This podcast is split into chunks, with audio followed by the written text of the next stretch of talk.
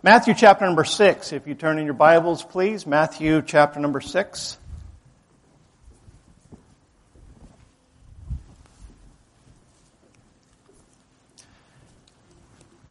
The, the message this morning is a very topical message. Have I got my microphone on and everything? All right.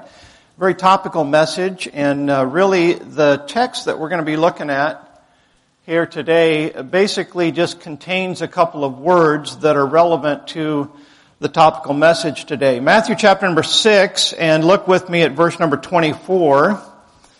The Bible says, No man can serve two masters. For either he will hate the one and love the other, or else he will hold to the one and despise the other. Ye cannot serve God and mammon.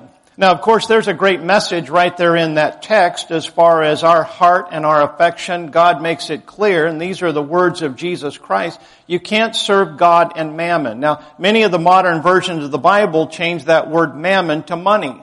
But that word mammon is a really good Bible word because, you know, money is part of mammon, but you know, there's a lot of things that people can serve that is related to money but is not necessarily money. It could be all kinds of different uh, commodities and things and glory and being uh, being uh, accepted by this world. And so mammon really encompasses everything that this physical world has to offer that would glorify man rather than glorifying God. But the message uh, this morning comes from two different words that we find in this verse and that is the word love and the word hate. And I want to speak this morning on our love-hate relationship with the Lord. Let's pray. Father, thank you for just a, a good spirit here today in the service. Uh, thank you, Lord, for good singing, uh, for worship, Lord. It is a joy and a privilege to be able to worship you in spirit and in truth. Thank you for these that have come. Thank you for all that are uh, tuning in on live stream or perhaps will tune in at a later date. We pray that the message today would be a help, a blessing. God, that it would be used of you in a mighty way to change hearts and to draw us all to a closer relationship with you. And of course, Lord, we pray for anyone listening today that is not saved. Uh, we pray that the Holy Spirit would touch that heart, that soul that is nearest hell, show them their need, and Lord, uh, point them toward the cross of Jesus Christ. Have your will and way in the service today. We pray in Jesus' name. Amen. Our text today demonstrates that love and hate are two opposing concepts. I do a lot of woodworking and over the years I've learned a lot through trial and error. And it used to be that uh, probably one of my biggest weaknesses uh, was in the finish process. I could make things out of wood, and I don't know how many times that I've made something that when I got done and, and I looked at it, it's like, wow, that just really turned out nice until I applied the finish to it and then only to find out that I had to, if you've ever applied finish to something, uh, you don't turn around and remove that finish with sandpaper.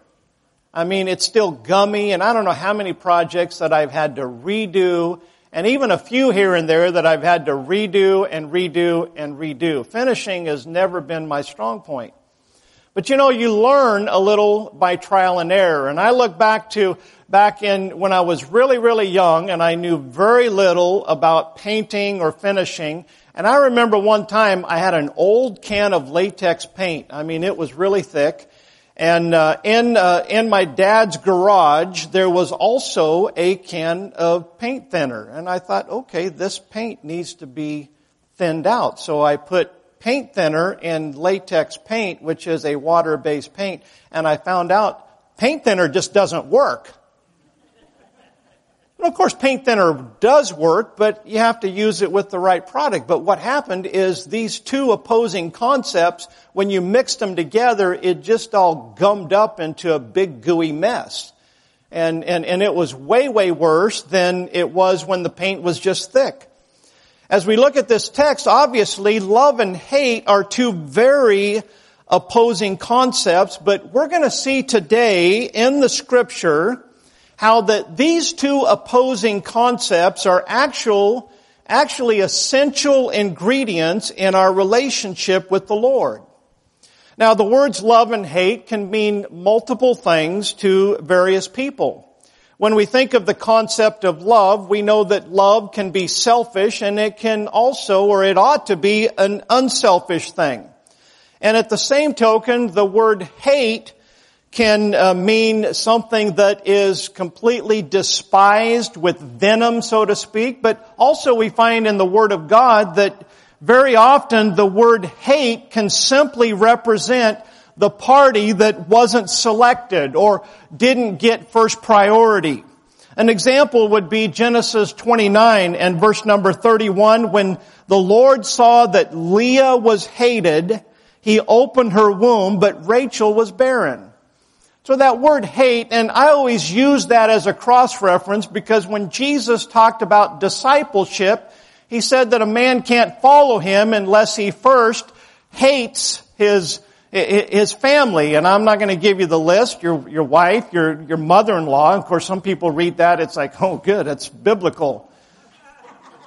yes, that's what I've been looking, no. But, but really, Jesus says you, you have to hate your family and even your own life in order to be his disciple. That doesn't mean that you look at your family members and like, I hate you.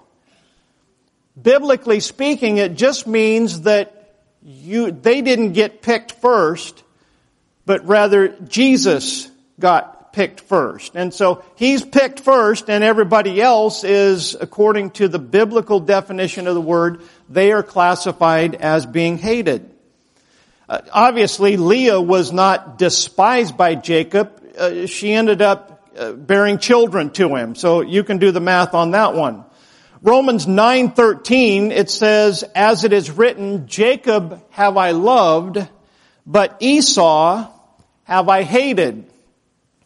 And of course the Calvinists use that to show predestination and of course anytime that you see election in the Bible it's always as the apostle Peter said according to the foreknowledge of God. There were things about Jacob that God valued. And you know, if you looked at it from a worldly standpoint, what man values, we would probably gravitate toward Esau, not Jacob. But God values things way differently than we do. And so he loved Jacob. He hated Esau. It doesn't mean that he just totally despised Esau. It just meant that Esau came in second place when it came to God's affection. And so yes, we could say, according to that passage, God is a hater. And that's what uh, anybody that has any convictions and standards and preaches against sin today, that's what the, the Laodicean lukewarm Christians, they always call the Bible believing Christian a hater or a Pharisee or judgmental. But God is indeed a hater and we, uh, He knows what to hate and he knows how to hate and we ought to certainly follow his example in that area. So what is a love-hate relationship? A love-hate relationship is an interpersonal relationship involving simultaneous or alternating emotions of love and hate. Something particularly common when emotions are intense.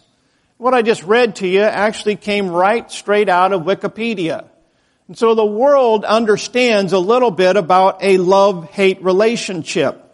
Now you can think what you want about this kind of relationship, and, and I'm certain that every single one of you that are listening here today, you've had someone in your life that you would have to put in that category as a love-hate relationship, kind of this revolving door. You really love this person at times and then other times you really hate this person. And, and it just kind of revolves. But regardless of what you think about a love-hate relationship, I'll tell you one thing that is absolutely certain. It's not apathetic. The emotions typically run high. Love, hate. Love, hate. It's nothing like this. It's usually very much like this. It's not apathetic.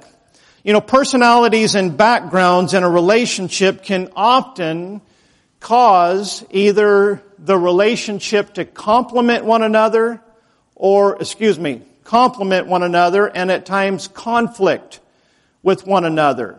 And any relationship is going to go through some of those ups and those downs because our personalities, we're all just wired different.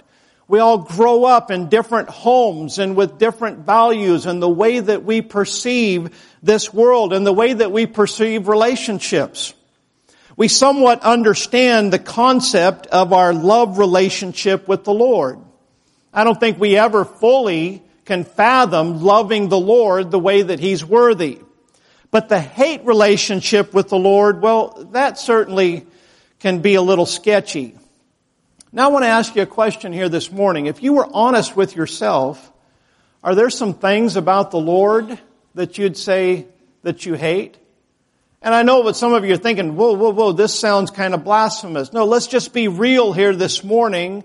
Let's be honest with ourselves. And I'm just going to confess some of my things that I struggle with. And I don't know that I've ever come out and consciously in my heart and mind even thought uh, the, the thought that I hate the Lord. And yet, wouldn't you agree with me that God looks at our heart and we don't have to consciously say it for it to be so? You know, I hate that He is so patient and silent at times.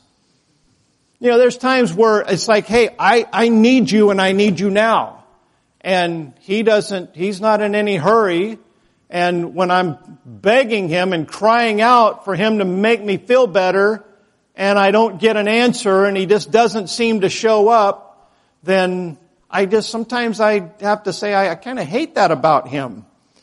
I hate that he doesn't get worked up over the things that I get worked up over. Sometimes I hate when he doesn't tell me what I want to hear. And then uh, I used to hate that he forbid things that I loved. Now that was before I got right with the Lord. And you know, one thing that happened at least with me personally when I got right with the Lord, the things that I loved and the things that I hate just really did a flip-flop. And so uh, when I got right with the Lord, some of the things that I hated about God, I now loved about God. The issue with all of these things for all of us, if you would ever just look in the mirror and say, are there things that I hate about God? I'm going to tell you right now, no fear of contradiction. The problem is always with our heart. See, I, I, know for me personally, I fell in love with things that I shouldn't have ever fell, fallen in love with. In fact, I fell in love with things in this world that I shouldn't even have known about. There's nothing about the Lord that we should hate. He is holy. He is perfect. And when we feel that way toward Him, I got news for you. The problem is always with us. And so I want to talk from a biblical standpoint on this love-hate relationship with the Lord.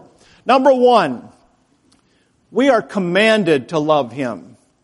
Now listen, I, I don't, I've never even thought that I had the right to, to command somebody to love me. Now I'm glad that my wife loves me and she does a lot of uh, neat little things to show me that she loves me. Uh, she'll give me, in fact, every Sunday morning we have this ritual. And every morning I wait, I make the coffee and then, um, you know, I try to make sure that everything's ready for her when she gets up four or five hours later. I'm joking. I'm exaggerating. But I make the coffee. Well, on Sunday mornings, or excuse me, on Saturday night, she does a little bit extra because I get up really early on Sunday mornings and start uh, finish preparing my message and PowerPoint, getting all of that stuff ready and so forth. So she always does a little special for me and she uh, puts the filter in the coffee pot and then she always on, I have a napkin or a paper towel that I fold and I put my sugar spoon there because I put sugar in my coffee. I know it's not very manly, but it's the way I like it. Well, on Sunday morning when I get up, I come out there and she always has a sweet little note on that napkin. And so it really, it really helps make my day on Sunday morning. And historically, when, whenever uh, on the very blue moon occasion that we are not getting along on Saturday, I wake up Sunday morning and there's no note. And usually I look on the counter and I go, yeah, figured. I didn't expect it. Well, yesterday we were just, you know, when I went to bed, we were getting along great. I, I woke up this morning, I look on the counter, there's no note. I'm stressing. It's like, what did I do? Did I forget something? Did I fail to do something? What did I do to make her mad at me? And then I opened up my computer and on the screen of the computer was a little yellow sticky note, I love you. Isn't that precious? trying to remember what this has to do with the message. Oh yeah, you know what? I, I appreciate that my wife loves me. I want my wife to love me. But the thought of ever saying, I command you to love me wouldn't you agree that that would be very pompous and arrogant on me to do that? But you know what? It is not arrogant or pompous on God's part because here's the difference between me, difference between me and Him. He's holy and I'm not. He created us. I did not create anything. And so He is the creator of the universe and He is without fault without blemish, and He is the only one that has the right and authority to be able to command His entire creation that you need to love me and you need to bow down and worship me. He's the only one. In Matthew 22 verse number 36, Master, which is the great commandment in the law? Jesus said unto him, Thou shalt love the Lord thy God with all thy heart and with all thy soul and with all thy mind. This is the first and great commandment. Brothers and sisters, our God has commanded us to love Him. If you are not loving Him like you ought to be loving Him, you are breaking the first and great commandment that God ever gave. I mean, you talk about there's Ten Commandments, there's all kinds of precepts and principles in the Word of God. You're not even getting past the first one if you are not giving God your very, very best. If you're giving God a lick and a promise, then you are violating the first and great commandment. I hope I made that point. I hope that somehow, some way that that point will get past this crusty heart this apathy that has saturated our Christian culture today. In 1 John chapter 4 and verse number 19, it says, we love him because he first loved us. You know, in all of our problems in obeying the first and great commandment, if we are not loving the Lord like we ought to, it all stems from the fact that we have lost sight or we just are oblivious to how much he loves us. Do you know the Bible says greater love hath no man than this, that a man lay down his life for his friends? I mean, what more could God have done? You think about the suffering of Jesus on the cross of Calvary. Why did he do it? He did it, number one, to please the Father. Number two, so that we could go to God, that we wouldn't have to suffer the eternal judgment in hell for our sins greater love. And when we lose sight of that awe, just that just complete amazement that God would reach down and save a sinner like you and I. I think we live in a generation of people today that think that we're worthy of God's salvation. You know, are you a Christian? Oh yeah, yeah, I'm a good person. You're, you, oh, you're a good person? Really? Uh, you know, anybody that, if, if you think you're a good person, you know what your problem is? You're using the wrong scale to measure yourself by. Anybody can find someone more crooked than you to make you look straight. But you know what? When we put ourselves next to Jesus Christ, uh, every single one of us look, as they say, crookeder than a dog's hind leg. How's that for a good southern statement? We're messed up. And the biggest problem is that we don't see ourselves as wicked and vile as we are. If we would ever see ourselves the way that we really are and then really realize that God would love me this much and would go through what Jesus went through to save a wretched sinner like me, I'm telling you what, if that don't make you love the Lord, you got a big, big problem. Your heart is so hard and so calloused that I, I don't even know what to tell you. There are consequences when we choose not to love Him. In Exodus 20 verse number 5, Thou shalt not bow down thyself to them nor serve them, for I the Lord thy God am a jealous God, visiting the iniquity of the fathers upon the children unto the third and fourth generation of them that hate me. When we choose anything over God, we are hating Him and God says there's going to be some consequences. And you say, well, you know, I seem, my life's okay. You know, the hammer isn't dropped. Lightning hasn't struck me yet. Everything seems to be okay. You know what? You may coast through your life and it may not affect you. But I tell you what hurts more than, uh, than personal affliction, and that is watching people that you love suffer knowing that it's because of your sin. Uh, there's really almost uh, not even a wound that is uh, more intense than that kind of a spiritual wound. Yes, there are consequences when we don't love Him like we're commanded to. And you know what? It does no good. So many people talk today about purpose. The whole Christian world is talking about the purpose-driven life and the purpose-driven church and the purpose-driven pet, the purpose-driven grocery store and whatever else sells books. And it's really a simple concept.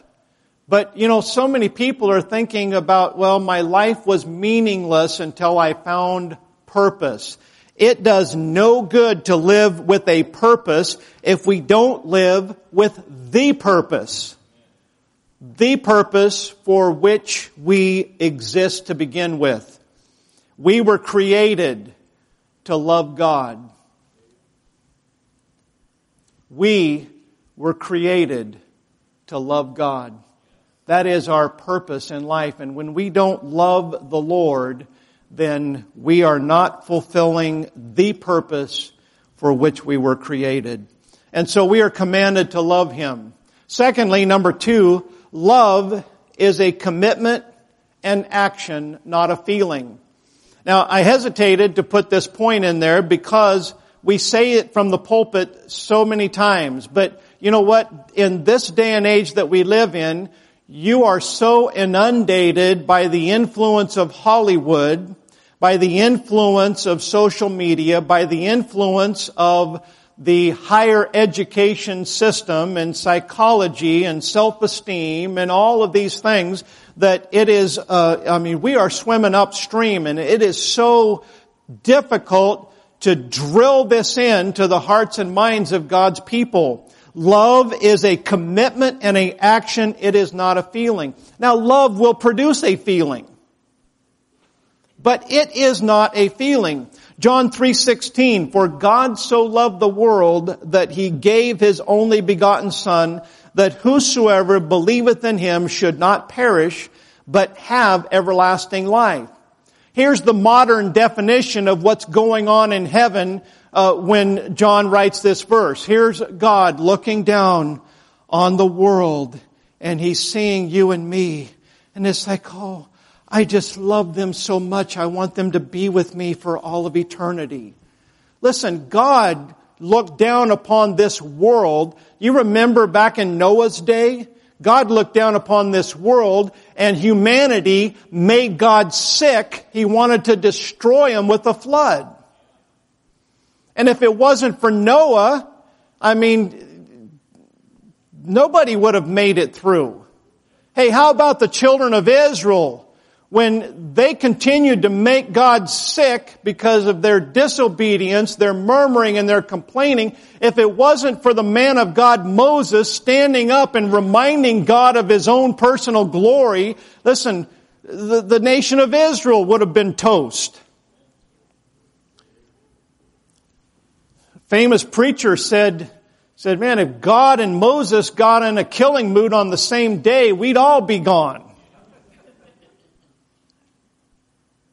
God looks down upon this world and His Word says that this world is evil. It's wicked, the whole thing. God looks down upon this world. And here's why, here's why grace is so amazing. God looks down upon this world and we are disgusting. We are abomination. We are vile in His eyes. The smell of humanity comes up into God's nostrils and it's putrefying. And yet God looks down and says, I gotta do something to help them. And so what does he do? He makes a decision and a commitment. He performs an action that he does not yet feel any of the, I mean, it wasn't until on the cross of Calvary when Jesus bore our sins, it wasn't until after that that God the Father could say this, that, that He was pleased. The Bible says it pleased the Lord to bruise Him. What Jesus took upon Himself, what God feels toward humanity. So that we could be saved and God wouldn't have to judge us because of who we are. It didn't start with a feeling. It was an action and a commitment. We are living in a culture that has been programmed to think according to feelings rather than to feel according to thinkings.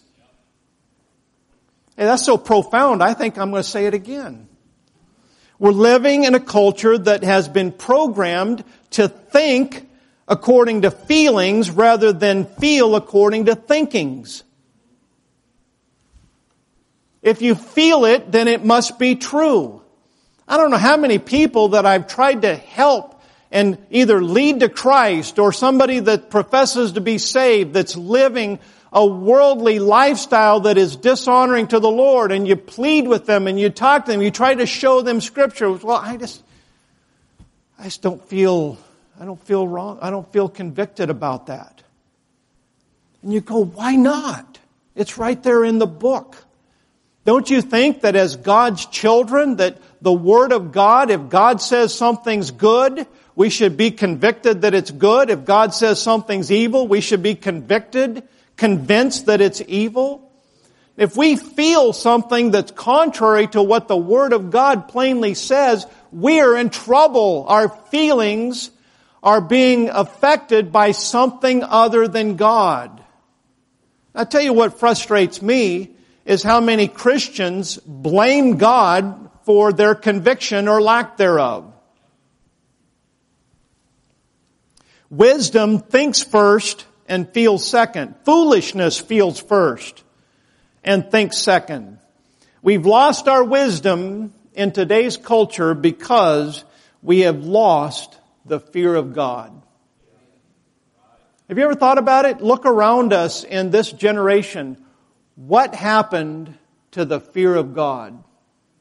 I mean, it's amazing. I, I find that the average, I, I'll throw an arbitrary figure. This is the way that I perceive it. I'm not saying that my statistic is accurate the way that I perceive it, I would have to say that 90% of every preacher that's standing behind a pulpit preaching today, that 90% of them don't even have a clue what the fear of God is. Where did it go? If the preacher doesn't fear God, how would we expect that, that old people, middle-aged people, or young people, listen, this younger generation, where is the fear of God in their eyes?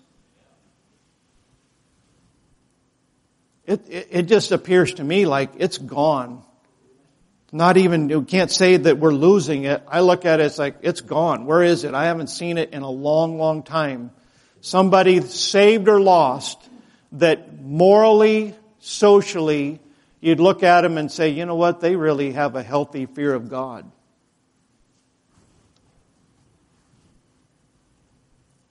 Now, when you say that you love someone, we're talking about love as a commitment and an action, not a feeling. When you uh, love someone, you're going to make some decisions and some commitments. You're going to say and do nice things toward the person that you love. If you really love God, you're going to say and do some nice things. Uh, you're going to try to please and you're going to try to serve. Uh, you're going to give. You know, it's, it's a worn out cliche, but it is still true. Many worn out cliches are still very, very much true. You can give without loving, but you cannot love without giving. When you love someone, you show affection and you give compliments. You know, that's what worshiping the Lord is all about. Just like the seraphims that stand, that surround the throne of God, and they cease not day and night crying, Holy, holy, holy, Lord God Almighty. David the psalmist said, Bless the Lord, O my soul. And many, many times the psalmist is bragging and complimenting on how merciful and how good and how kind and how gracious that God is. You know, I'm not talking about giving insincere, flattering words to the Lord, but He wants to hear us say it. He wants us to brag on Him and compliment upon Him because He's God. When you love someone, you're going to give compliments. Back years ago, and I don't mean to be picking on my wife here this morning, but years ago when I used to work for a living, I mean, I'd go, when we first got married, I was working at Ingles Warehouse and I mean, I would be picking cases of groceries all day long.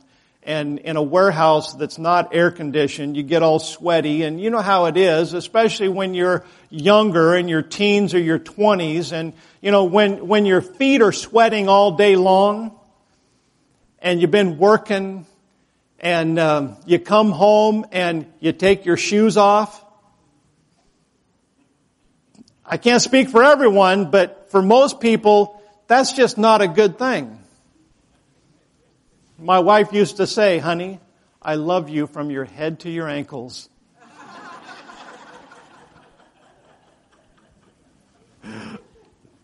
Thanks, I appreciate that. And I used to say, I just want to pay you a compliment. You're not ugly.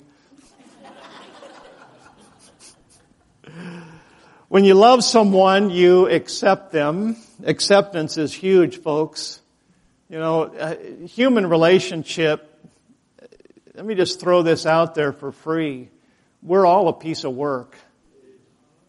You know, and, and if you're trying to just make someone that you love be like you want them to be, you're just being selfish and you're being arrogant.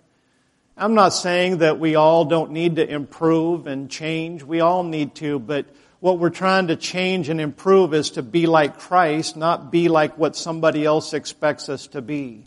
You know, only you can be you. And at some point, if you want to have good relationships, you have to start accepting people the way that they are. It doesn't mean that you approve of everything about them, but you know, you can accept someone without approving of their actions or conduct or so forth. Acceptance is huge.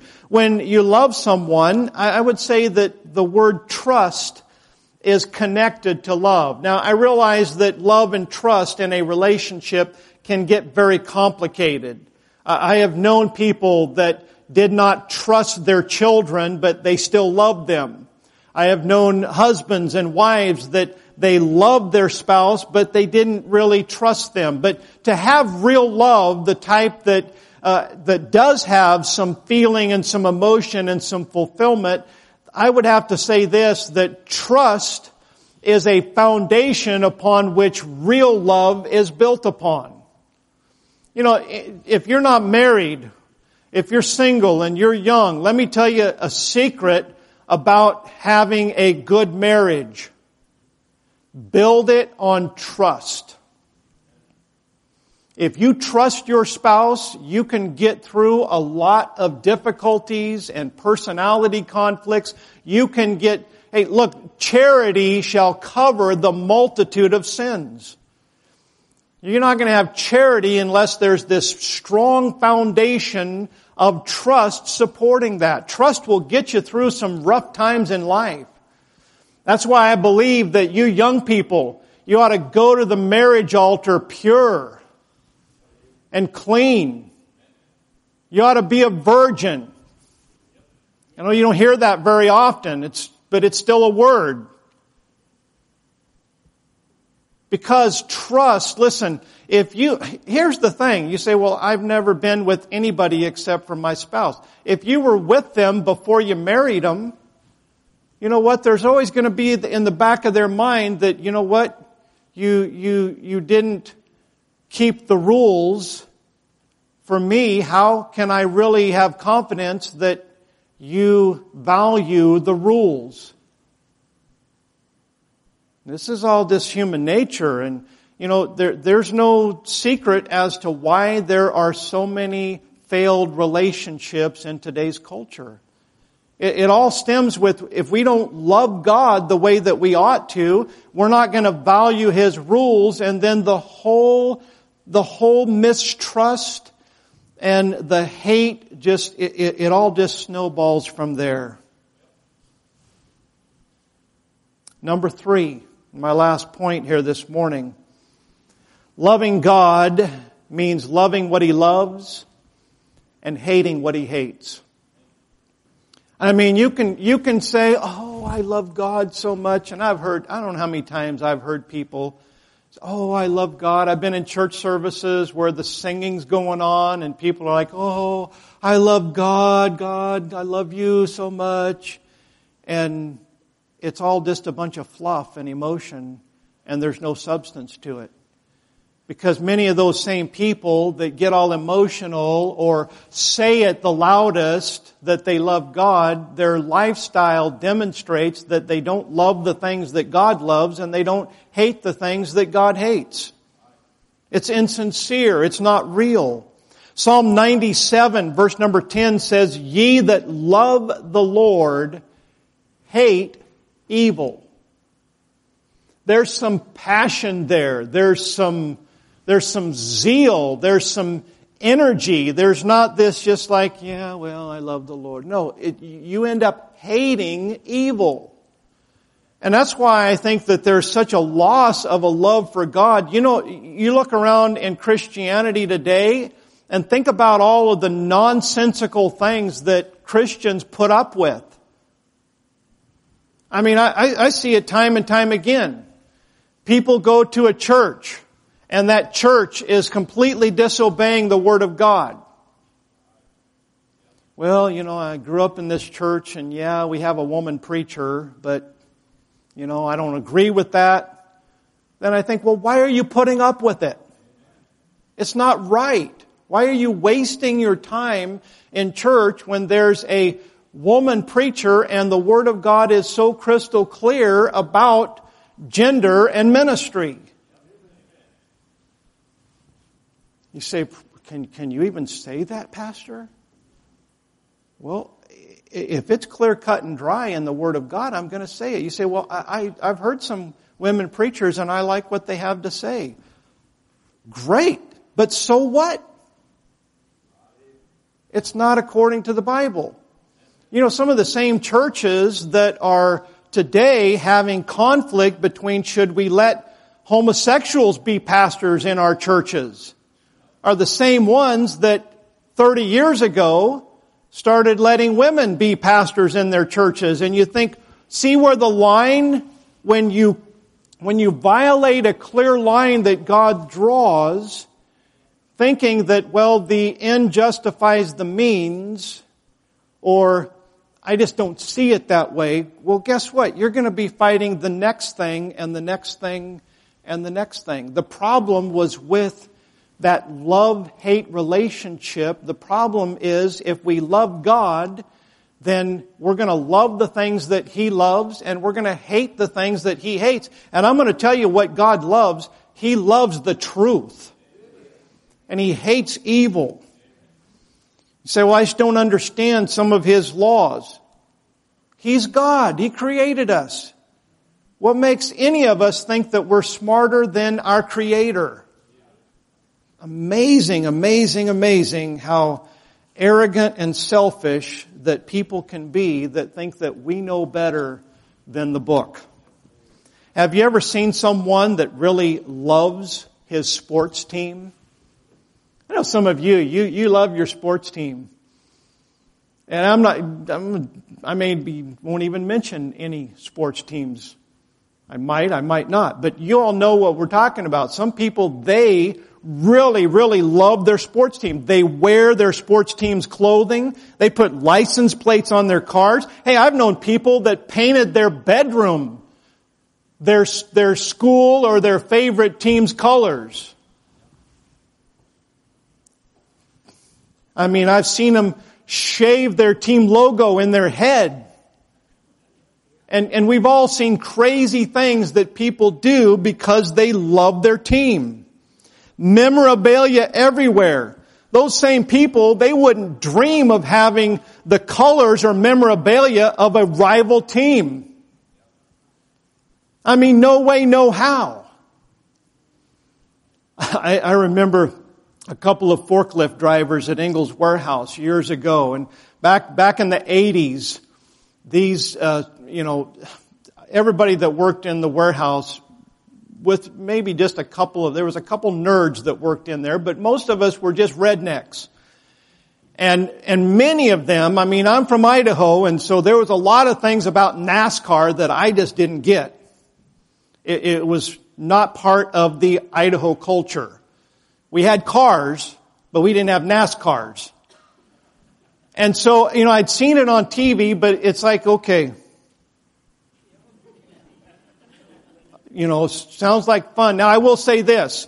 When we first moved here, there was a guy that moved up here for a short period of time from Virginia that worked for Penske Racing. He said, hey, why don't you and your son come and I'll give you a tour of Penske Racing. So we went and we looked at it, and while we were there, they started up I think it was Kurt Busch's car back then. They started it up right nearby and I'm like, whoa. I mean, it was powerful. It's like, yeah, I'm starting to get it a little bit. But they were passionate about NASCAR, those forklift drivers. And there was one guy that was a Dale Earnhardt fan and another forklift driver that was a Bill Elliott fan. And they were always going at it I mean, I could tell when there was a race on Saturday because if I was working third, uh, third shift on Sunday night, they would be on the intercom in the warehouse violating company policy and giving everybody a hard time who won and who lost. Bill Elliott and Ford, Dale Earnhardt and Chevy, and it was just always fussing.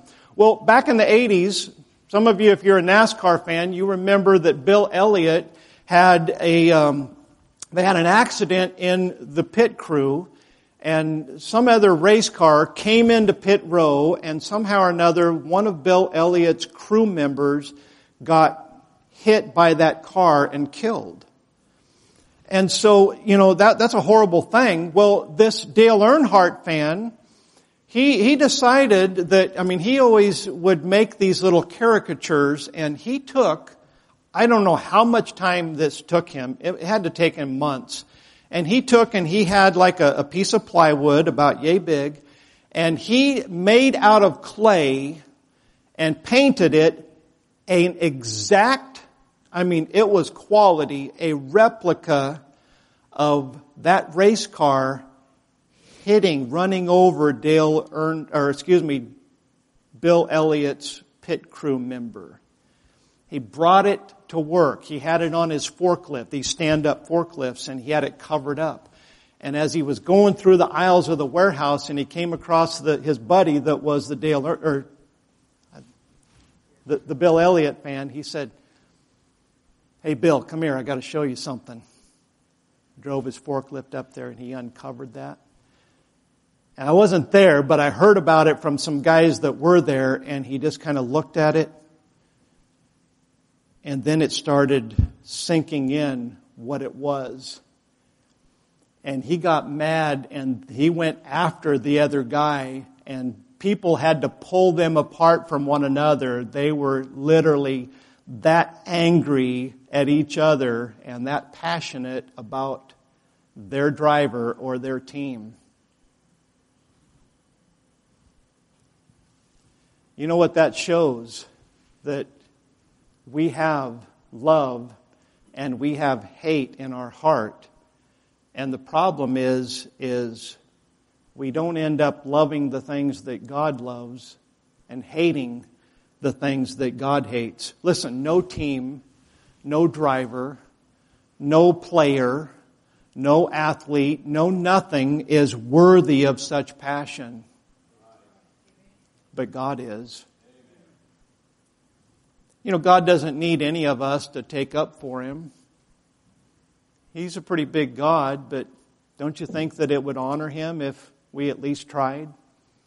And somebody blasphemes him, somebody is evil and contrary to our God, don't you think that, you know, God would say, you know, I, I don't need that son, but I sure appreciate that you love me enough that you would hate that evil and be loyal to me. Psalm 139 verse number 21, David said, Do not I hate them, O Lord, that hate thee? And am not I grieved with those that rise up against thee? Some passion, some love and hate.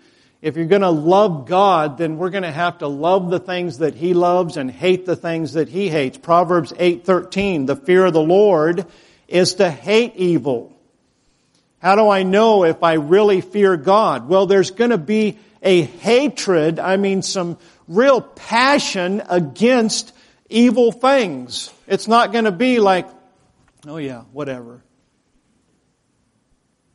Second Chronicles 19 in verse number 2, it says, Jehu, the son of Hanani the seer, went out to meet him and said to King Jehoshaphat, Shouldest thou help the ungodly and love them that hate the Lord? Therefore is wrath upon thee from before the Lord. You know, Jehoshaphat was so much like the average Christian of the last 60 years in America. Jehoshaphat was a good king that feared God and loved God. And what did he do? He went and he made affinity with Ahab. Now he never bowed down to Baal. He never did do anything to change his beliefs in God. But the problem was that he was being disloyal to God. He might have had pure motives. He could have thought, you know what? Hey, how are we going to help him if we don't, if we just stay away from him? Jehoshaphat might have had the attitude that, hey, maybe I can influence Ahab toward God. Maybe I can be a blessing to him. But the whole problem is, is that he is making affinity, he's becoming a friend of the ungodly, and he's displeasing the Lord. He ended up bringing wrath upon himself, dying an early death.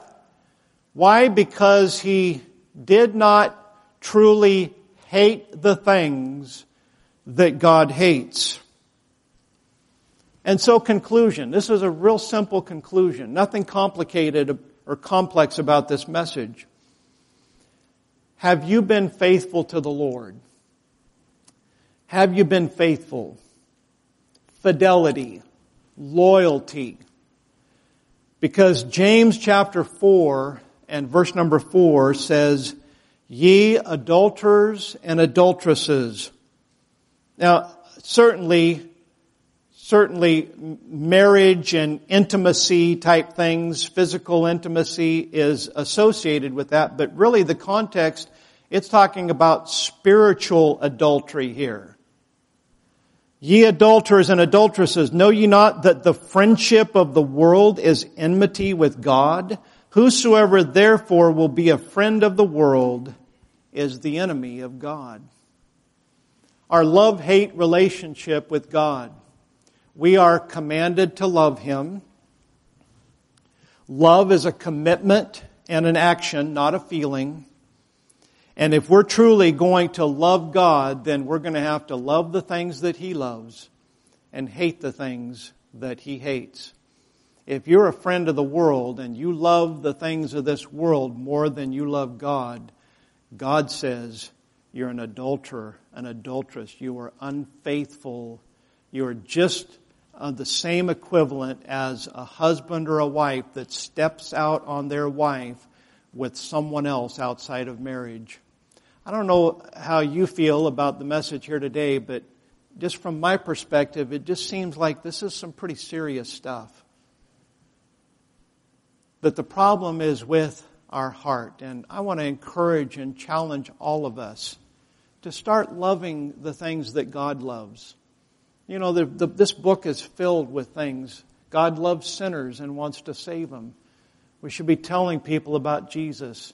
God loves righteousness. God loves holiness. God loves a lot of things, but there's also some things that this book is crystal clear on that the Lord hates. And we need to quit being so lethargic and apathetic and lazy and complacent.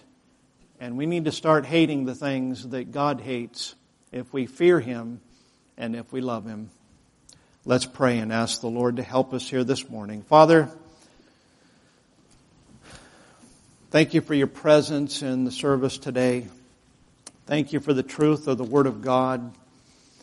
And Lord, I'll be the first to confess publicly that uh, I'm not where I ought to be. I don't love you like I ought to, and I don't hate evil like I ought to. But, but Lord, I recognize it is true, and uh, Lord, I want to be where I ought to be. I want my heart to be pure and clean, and I want to be loyal to you and faithful to you. Even, Lord, if it costs me friendships, even if it costs me relationships, even if it costs me uh, self-glory, if people would think evil of me because I'm choosing your side, then so be it, Father. And I pray for all of us here today. This day and age that we live in, we've lost that love-hate relationship. We've lost the fear of God, and I pray, God, that for each and every one that's under the sound of our voice today, Lord, that someone's heart would be touched and that love-hate relationship would be restored as it ought to be. Have your will and way. In Jesus' name, amen. Remain seated, heads bowed and eyes closed. Like to give you an opportunity to respond here today.